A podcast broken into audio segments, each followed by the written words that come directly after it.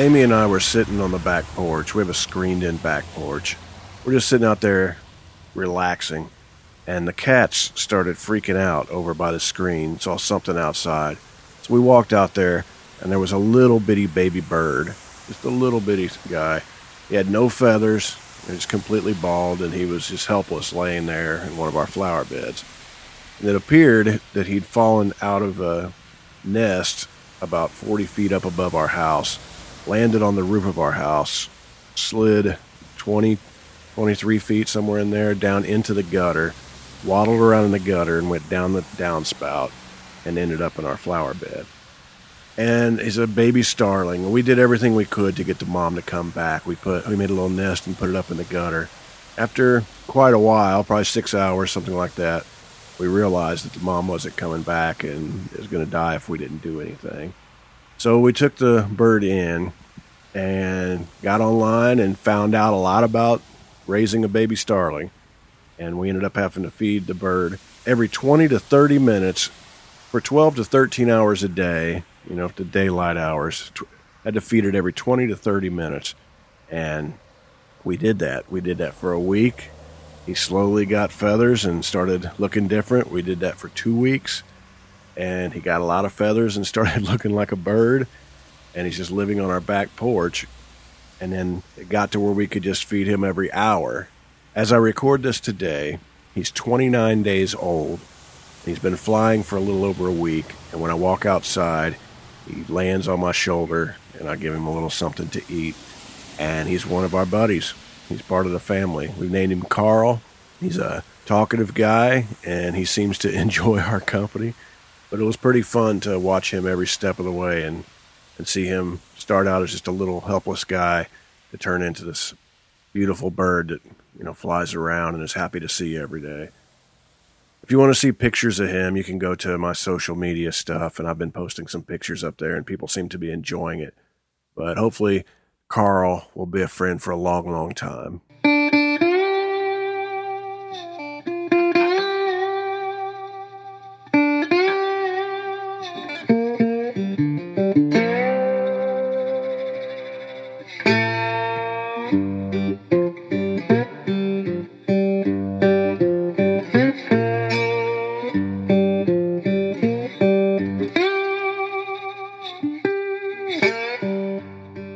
Friends. This is Otis Gibbs, and you're listening to Thanks for Giving a Damn. I'm sitting here in my living room in East Nashville. This is a personal journal. This is a bit of an experiment. I like to say right up front that I haven't the slightest idea what I'm doing, but I decided to do it anyway.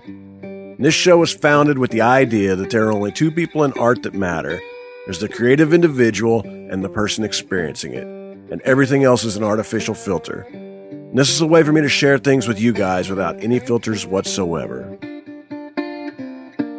My guest this week is Melanie Howard.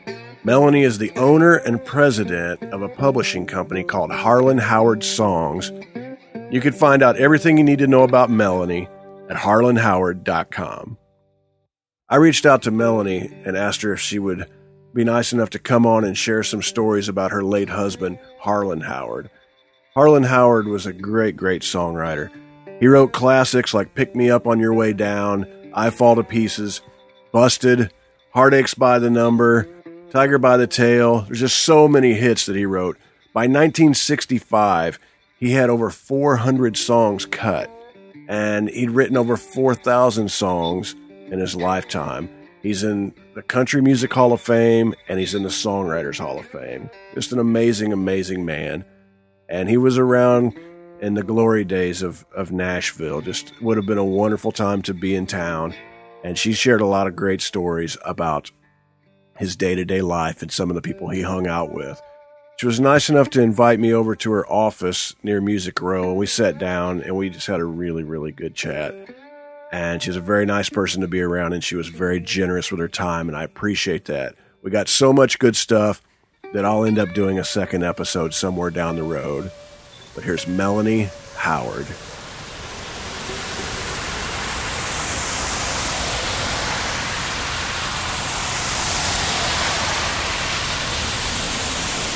He was in the military uh, at Fort Benning. That was in Georgia.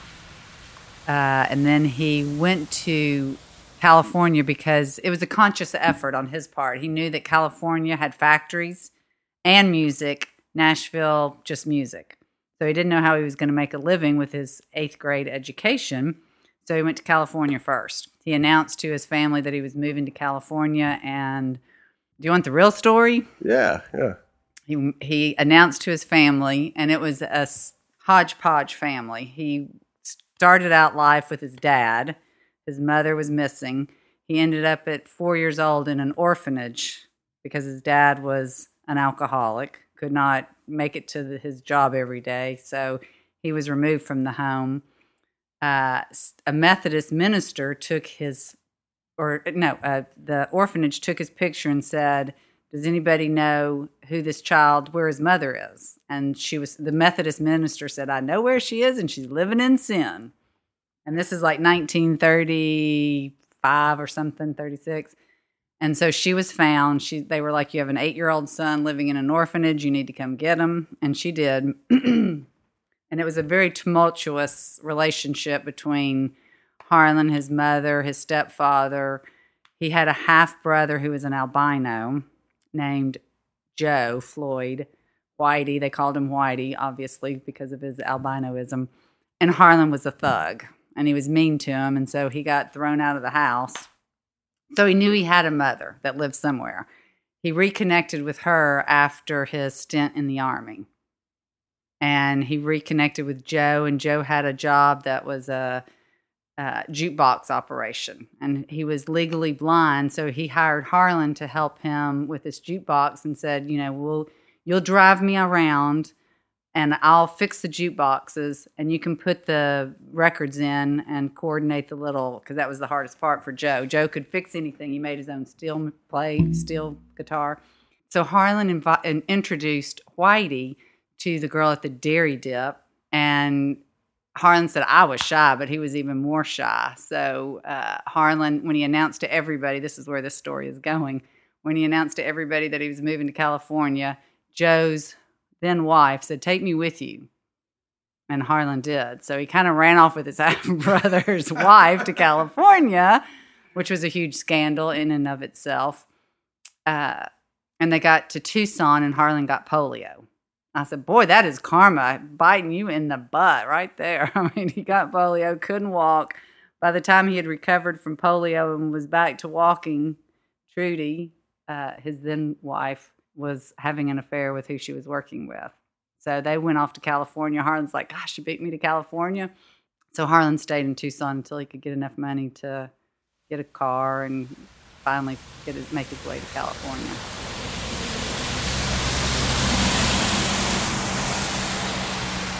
He not well, not until he got to California. Yes, he had been writing songs kind of in the back of his mind. He was writing songs. He had learned at Fort Benning, he had learned to play the guitar. Somebody taught, taught him three chords. And Harlan had really signed up because he thought he was going to go to Japan, see the world.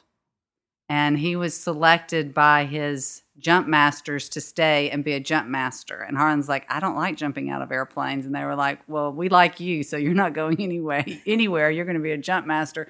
So while all his friends shipped off, Harlan had to stay behind. And he was like, Can you imagine me jumping out of an airplane? And I was like, No, heavens no. but he, you know, they thought he had talent and they liked his entertainment and stuff. He would sit around and play the guitar for the guys, so they wanted to keep him. So he he did not see the world at that point in time. Well, and when he was in California, he didn't know anybody when he first got there, uh, and he always had menial jobs because he did not finish the eighth grade. He said he you know was going to claim it as an eighth grade education. He said, but he didn't make it all the way through the eighth grade, so he was a common laborer. And one of the jobs that he had was he drove a fork truck at that uh, loaded up publications, books, magazines, and he, so he was only busy when the trucks pulled into the dock and he had to uh, load the trucks up.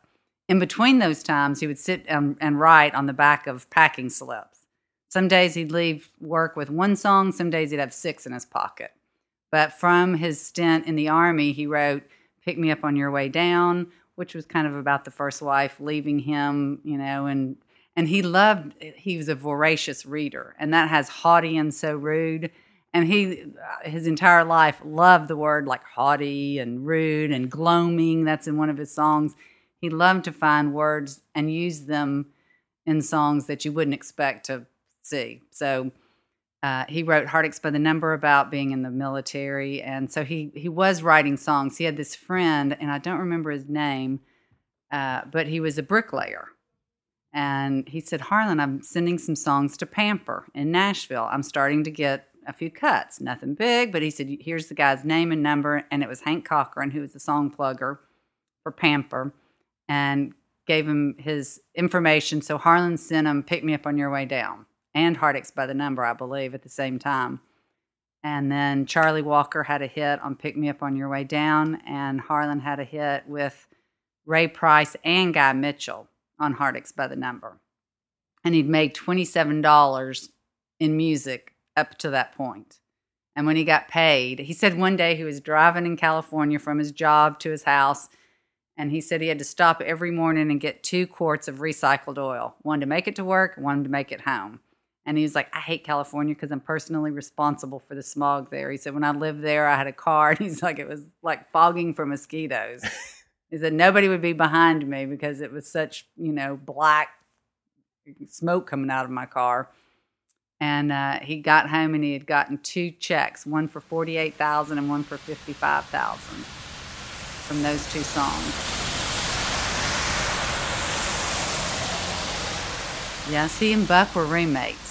And, you know, I heard them laugh many a times about Harlan needing a place to stay. And so he stayed at Buck's, and Buck's only had a three legged bed. And Harlan's like, "What? You want me to sleep on a bed that has three legs?" And so they got a brick, they got a like a bricko block, you know, and pop, propped up the bed. And they were, you know, start. They called themselves starvation buddies when they neither one of them had anything, and they were riding. I know they went over to Wynn Stewart's. I think he lived in a trailer or something. They went over to Wynn Stewart's house, and they were knocking on the door, and he opened up and came outside and he's like, Excuse me, boys, I think I've got a heartache. And he walked back inside and Harlan and Buck were like, Let's write that. Let's write that. so they were like, Thanks, Wynn, for the title. So yes, they were, you know, buddies and from the fifties. Is this the era when, um, or is this the time when Buck Owens was playing as a session guitar player for some of the Capitol stuff? Yes, he was. He was. He was just starting to get traction of his own and he and Harlan wrote some songs, uh, you know, and they were kind of did a little tour across Texas. I know Harlan said one time he spent five days in the car in the back seat with Buck, and Buck kept saying, you know, we got to write that. You know, Esso was the big gas station in America at the time, or one of the big ones, and so and their campaign slogan was "Put a tiger in your tank," and he was like, "We need to write that. We need to write that." And Harlan rolled his eyes. He said after five days, he finally was like, "Buck, here's your song." and he'd given him the lyrics. Buck called him a couple of weeks later and said, Harlan, I recorded our song. And he's like, Don't do it, it'll ruin your career. And he's like, No, it's going to be a hit. And Harlan's like, No, it's, I was just joking. It's the worst thing I've ever written. And so the next week, Harlan's like, Well, let's see what, you know, what our song's doing. And he looked in the billboard 90 to 100 because it was 100 songs at the time. And Harlan's like, I knew it. I knew it was terrible. I knew nobody was going to like it. And so he said, you know, it wasn't 90 to 100. So he thought, what are my buddies doing in the top 10? And, and Tiger by the Tail was number eight, first week out. and so he called Buck, and Buck, you know, of course, made him eat crow and said, you know, I told you it was going to be huge.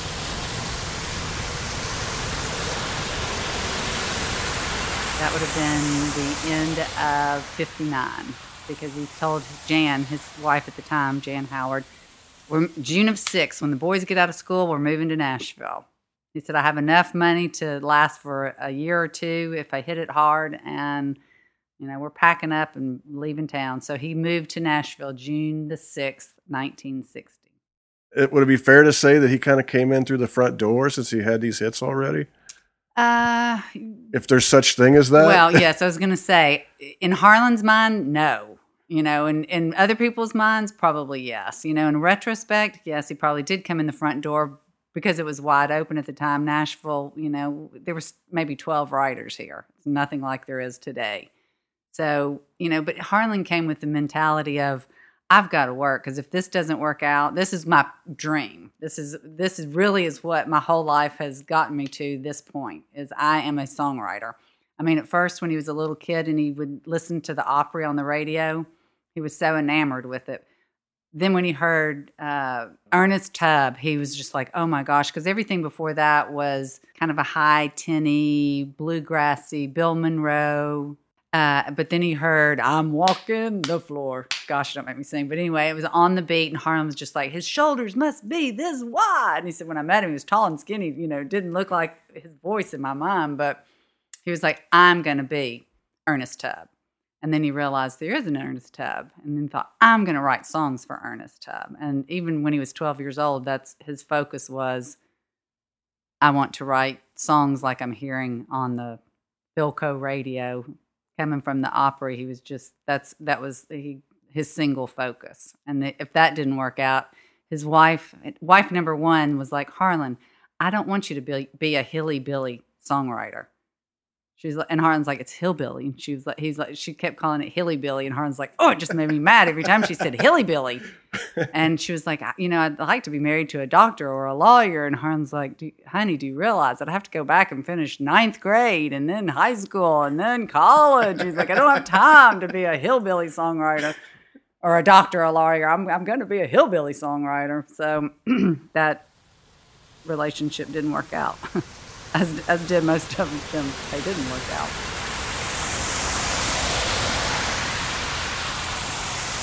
Uh, well, he hung out with you know people who entertained him, like Willie and uh, Patsy. I mean, he loved hanging out at Tootsie's. I, I, just saw something on YouTube where Harlan and Willie and Bobby Bare. Bobby Bare is another friend from the '50s in California. He called him Booby. Booby.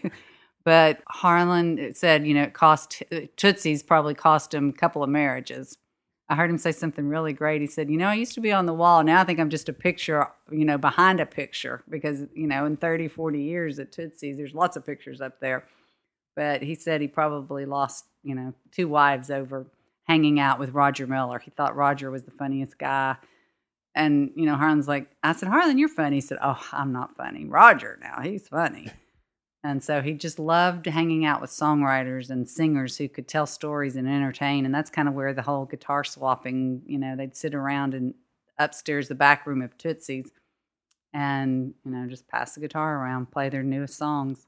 On any given night, who would who would be there doing that? Uh, it could be Willie. It could be Waylon. You know, a couple years later, uh, it could be it would be Roger Miller. Um, it would be Patsy. Not many girls in the club. Patsy was one of the few women that they would, and she would just laugh. He'd say she'd tell a joke and she'd slap her thigh and she'd laugh at her own jokes. And she was just, she was kind of like one of the guys.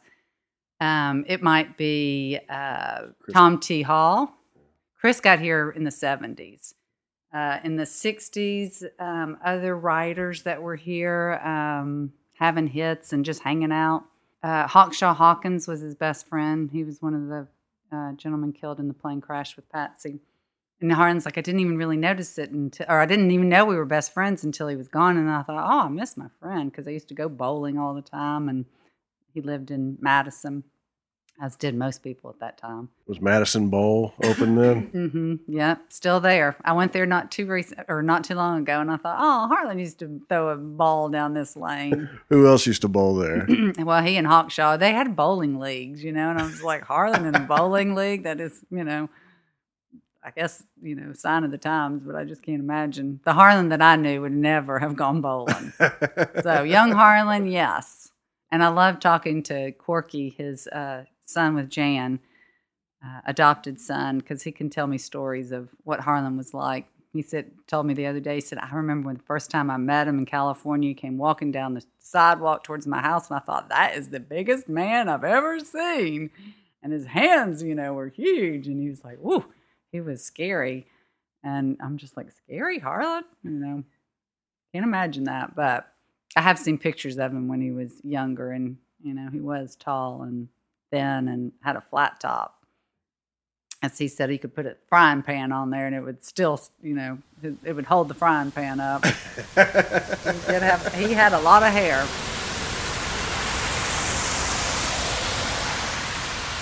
Well, he did live off of when he first moved here. Hank Cochran said, "Oh, I've got a house he had, and it it's on Graycroft." And so, I and I go down Graycroft all the time, going to the horses because my horses are out in Old Hickory. And so I ran downstairs recently. I mean, I've been going out there for ten years, and I thought, I wonder which house Harlan lived in on Graycroft. And so I went downstairs, looked in the file because Harlan's got a file for everything down in the basement, and it gave me the house number. So the next time I went by there, I pulled in. I thought, this is the house that started it all for Harlan in Nashville. When he moved out, Willie moved in. When Willie moved out, you know, so there was just a bunch of people that lived in that one particular house as a rental. Harlan had a, for years, had the Harlan Howard birthday bash. That really started. He had this huge house up on in Green Hills on this hill, and he would have these huge parties with three or four hundred people. They'd park down at the church, and this bus would bring them up this long hill the house burned to the ground years later, but Harlan turned a six car garage into a music room. And so he, you know, loved hanging out with writers. He loved their stories and stuff. So Harlan started these picking parties, guitar swaps, guitar pulls, which they kind of became known as. Then it got too crazy to have at his house, so he started having them at BMI in the parking lot. And he would his only requirement was you had to have a hit to get on the birthday bash at least one, maybe two. What constitutes a hit? Uh, well, at the time, you know, radio hit. So, you know, certainly a top five, top 10, something like that. It didn't necessarily have to be a number one, but you had to have a hit to get on it. And Harlan would pick the guest. And I think there was maybe 14, 15 different birthday bashes that he hosted. And it was all for uh, the Nashville Songwriters Association. And there was used to be an organization called the NEA, which was Nashville Entertainment Association, I believe. Anyway, so he used to split the money between those two organizations. But after a while, he kind of, you know, said, let's just give all the money to the Songwriters Association because he wanted to have a Songwriters Hall of Fame, which we finally now do after all these years. Was Harlan there when she cut, I, I fall to pieces. Yes. Well, the story that Harlan told me was that Patsy had not had a hit for seven years. And then she, but she was under contract, I believe, at Four Star. And so they kind of had control over what she cut. And Owen was getting ready to go in and he was looking for songs. And so Patsy had two songs. And Owen said, I tell you what, we're going to cut your two, but you're going to cut these two too. So he was trying to kind of outsmart her because he knew that she didn't have she hadn't had hits, so something was wrong. Somebody's picker was not working, so he cut "I Fall to Pieces" and "Crazy" on the same session. And that was Owen Bradley. That was Owen Bradley, and Patsy loved "Crazy," and she sang it. Harlan said three or four hundred times, and Owen kept saying, "That's good enough, Patsy. We got it. We got it. No, I can do it better." She loved it when she did "I Fall to Pieces." Uh, she only sang it once or twice because it's you know you have to start at your very lowest register and go to your highest register. She did not like "I Fall to Pieces." She was not a fan of it. She was kind of like, get, get, let's get through with that one so we can get to the one that I really like, which was crazy. And so when they left there, Harlan's like, yeah, we all knew who was going to have you know the next Patsy hit, but they didn't put out "Crazy" first. They ended up putting out "I Fall to Pieces," and I think it was on the charts for a year, if I remember correctly. Those were both cut in one day. In one day. You remember who was on the session? Was that Bob Moore, you know, Grady Martin? Or? Probably, but I don't remember since that was really before my time. Harlan said, "Yeah, I was." Because I was born in '59. Harlan's like, I was just waiting around for you to be born. He said, I made it to Nashville about the time you got here. He's like, I was waiting for you to grow up, child bride. How differently was he treated around town after I Fall to Pieces? This big. Well, that uh, so that was a hit in 60 61 harlan had just moved here and the first bmi banquet that he went to harlan got 10 out of 40 awards he was so embarrassed he didn't even have you know nice clothes or anything and he had to go up on stage and he was like oh he's like i couldn't even look at you know at people he said i just kept my head down he said the next year i didn't get any of awards he said i thought boy you made a pig of yourself last year and he wasn't even going to go. He was so embarrassed. And he said, you know, like a little moment of clarity that he uh, was like, you better get down there and clap for your friends that who clapped for you last year when you got 10 out of 40. And he said it was the most fun he'd ever had at a BMI banquet. The next year, he had no pressure. He knew he wasn't going to get anything. He said, but boy, when you go from, you know, 25% to zero, he's like, it was a major adjustment for himself to go, ooh, maybe I'm not as good as I thought I was. but I mean, he was having hits. They just, you know, didn't stack up in, like, you know, the year before when you had so many. He could afford a nice suit that year. Yes, he could.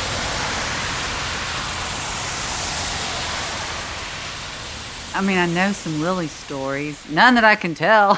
no, no, I do know some Willie stories, but uh, but I know Harlan was sitting at the. There was a place here in Nashville on the road called Sammy B's, and somebody said Harlan phone, and so he's like, "What?" And he's like, "Phone call," and so he's in there, and it was noisy, and he said, "Hello," and they the guy said, "Hey, Harlan, it's Willie," and Harlan's like, "Billy." And Har- who? Billy? And Willie's like, Willie. And Harlan's like, who? Billy who? I don't think I know you. and Harlan's like, hold on, let me go outside. So he walked outside and he's like, who is this? And he said, Willie. And Harlan's like, Willie, what are you doing? How'd you find me here? And he said, well, I was, he said, I can't remember who told him. Someone said, this is your hangout. And he said, but I'm going to be in the alley behind Tootsie's, between the, the Ryman and Tootsie's. He's like, you want to come over tonight and hang out? And Harlan's like, yeah, I'll be there. Let me see if the wife wants to come. so we go over there, and you know, it's just it, it, it's fun to be in that the bus, you know, and that because they go they go back so far. I mean, when when the bus door opened, it was uh, Kris Kristofferson, and I was just like, oh my gosh. I love Kris Kristofferson. always have. I was like, a star is born. You know, Harlan's like, Kris, did I tell you that my wife had a picture of her, of you up in her dorm room? I was like, Harlan, I'm gonna kill you. I'm gonna kill you. But anyway, but they, it was just fun to see those guys hang out and reminisce. You know, I mean, everybody back then wrote by themselves. You know, they were friends and friendly and friendly competitors, but you know, Harlan never co-wrote really. I mean, he did co-write I Fall to Pieces, but that's the only song really they ever wrote together. But for the most part, you know, guys stayed at home, wrote, and then went and hung out. I mean, Harlan, you know, loved to just hang out and you know swap songs. Like to play. I mean, I I know he when he had wilderness music, uh, in the probably late '60s, early '70s he, you know, it was an open door policy. He said he, you know, look down. Here comes uh, Lefty Frizzell, bottle of vodka coming up the steps. You know, here comes Waylon, six pack in each hand. You know, coming up the steps. And he would say, you know, Harlan, what'd you write today? And Harlan's like, oh, I wrote this and I wrote this one. I finished up this one. And he was like, I'm going to record, you know, these two. And, you know, he got something like 70 Waylon cuts that way. Nothing, you know, really huge at the time. That was more in the early Waylon days, but you know, before the outlaw movement. It was pretty unheard of for someone to record one songwriter's songs for a whole album, mm-hmm. but Waylon did that mm-hmm. with with Harlan. And the picture is right behind me of them in the studio. Harlan with a flat top and oh, Waylon yeah. with a sort of a flat top. Is that the Quonset hut? Yep, oh. that is. They were great friends. You know what? Harlan told me that uh, in the 70s, I mean, Harlan drank a lot, but he didn't do drugs. Oh, he might have done a few diet pills in the day, but Waylon, one day, Waylon, Harlan went up to Waylon and said, Pal, I just don't like what you're doing. You're killing yourself. I'm afraid, you know, I'm going to read about you in the paper and it's not going to be good. And Waylon, you know, being high at the time, said, If you don't like it, don't hang out with me. And Harlan said, Well, I think that's exactly what I'm going to do. And they did not speak for eight years. And one day the phone rang and I was like, Harlan, it's Waylon. He's like, Waylon. And Waylon said, Pal, I want to tell you, out of everybody, you're the only one that told me, you know, you didn't like what I was doing and you weren't going to hang out with me. And he said, I really appreciate that because that's a true friend. You know, you were trying your best to open my eyes. And he said, It didn't work, but I do remember that you're the only one that said it and then, you know, stood your ground with me. And he said, Can we have lunch? You know, it's hard to put friendships back together after that much time, but they did get back together and they did. I went, we went over to his house and had lunch, and you know they reminisced about the good old days, and you know they did resume a friendship, but it wasn't as close as it had been. I believe Harlan introduced Jessi to Waylon. I do believe she was married to Duane Eddy. I know that, and then some. Uh, I think she was getting a divorce, but I believe Harlan kind of put the two of them together or int- made the introduction. Was Harlan ever over at uh, Waylon and Johnny Cash's apartment in Madison? I'm sure. I'm sure. I'm there was there's talk of them all going fishing, and you know I think Hank Jr. was there, and Harlan's like, oh my god, these guys were so. Harlan was serious about fishing. He was serious about riding. He was serious about fishing, and I'm sure there were some wild tales at the lake at Center Hill Lake.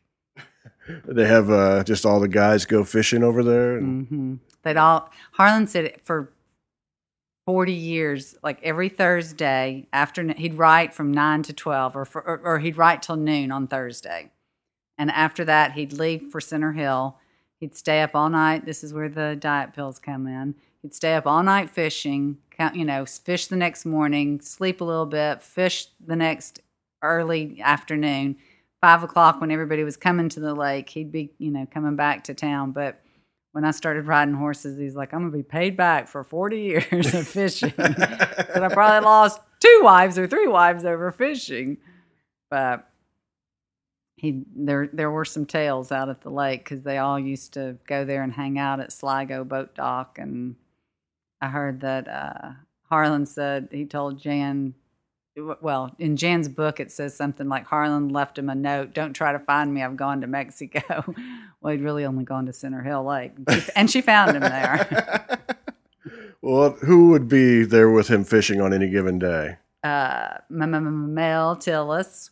Uh, little Jimmy was an avid fisherman. Uh, Porter Wagoner, because Harlan told me once, he's like, I want to be cremated. And he said, I want you to get all my buddies together or get somebody to take to take you to Center Hill Lake and where I caught my biggest fish. Like, how in the world is anybody going to remember that 30 years later? He's like, they'll know. He's like, get Porter or little Jimmy to take you out and spread my ashes in Center Hill Lake. I did not do that, but that was one of his requests. It changed at the very end. He said, oh, just put me in the Cumberland River and let me flow through Nashville one more time. I did do that. Were they out so, there? Were they out there bass fishing, catfish? What no, it would have been crappie and bass. They bring them home and fry them up. Yeah, well, and then there was a story of uh, Mel I believe it was Mel that said that Harlan had like the state record fish in his freezer, and they all knew it, but they were hungry, and so they got it out fried it up. And Harlan's like, "I was gonna have that one mounted." he, he he didn't have it mounted, so but he loved Center Hill Lake and he loved fishing. I appreciate you chatting with me and sharing these stories. Thank you, Otis. I've, I have enjoyed it as well. I love talking about Harlan. It's a good subject. it is a great subject. Harlan and his songs, my favorite subject.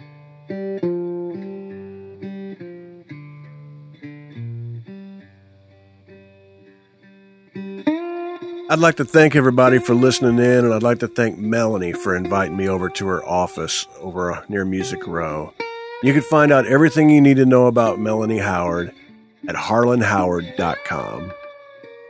If you'd like to help support this show, just go to otisgibbs.com and you can pick up a CD, a t shirt. You can download any record I've ever made. You can buy one of my photographic prints. You can buy one of Amy's records. You can buy one of Amy's children's books. But anything that you buy, we'll mail from our living room to yours, and we'll even put in a little thank you note. If you'd like to help out but you're a little short on cash, just go to iTunes and leave us a five star review. Leave a comment. Subscribe while you're there, and you'll get a brand new episode free every Wednesday. But if you enjoy this show, or you enjoy my music, or you enjoy Amy's music, please take the time to tell a friend and help us spread the word. And if you'd like to send us a message, we'd love to hear from you. Just send it to info at otisgibbs.com. I'm Otis Gibbs. Thanks for giving a damn.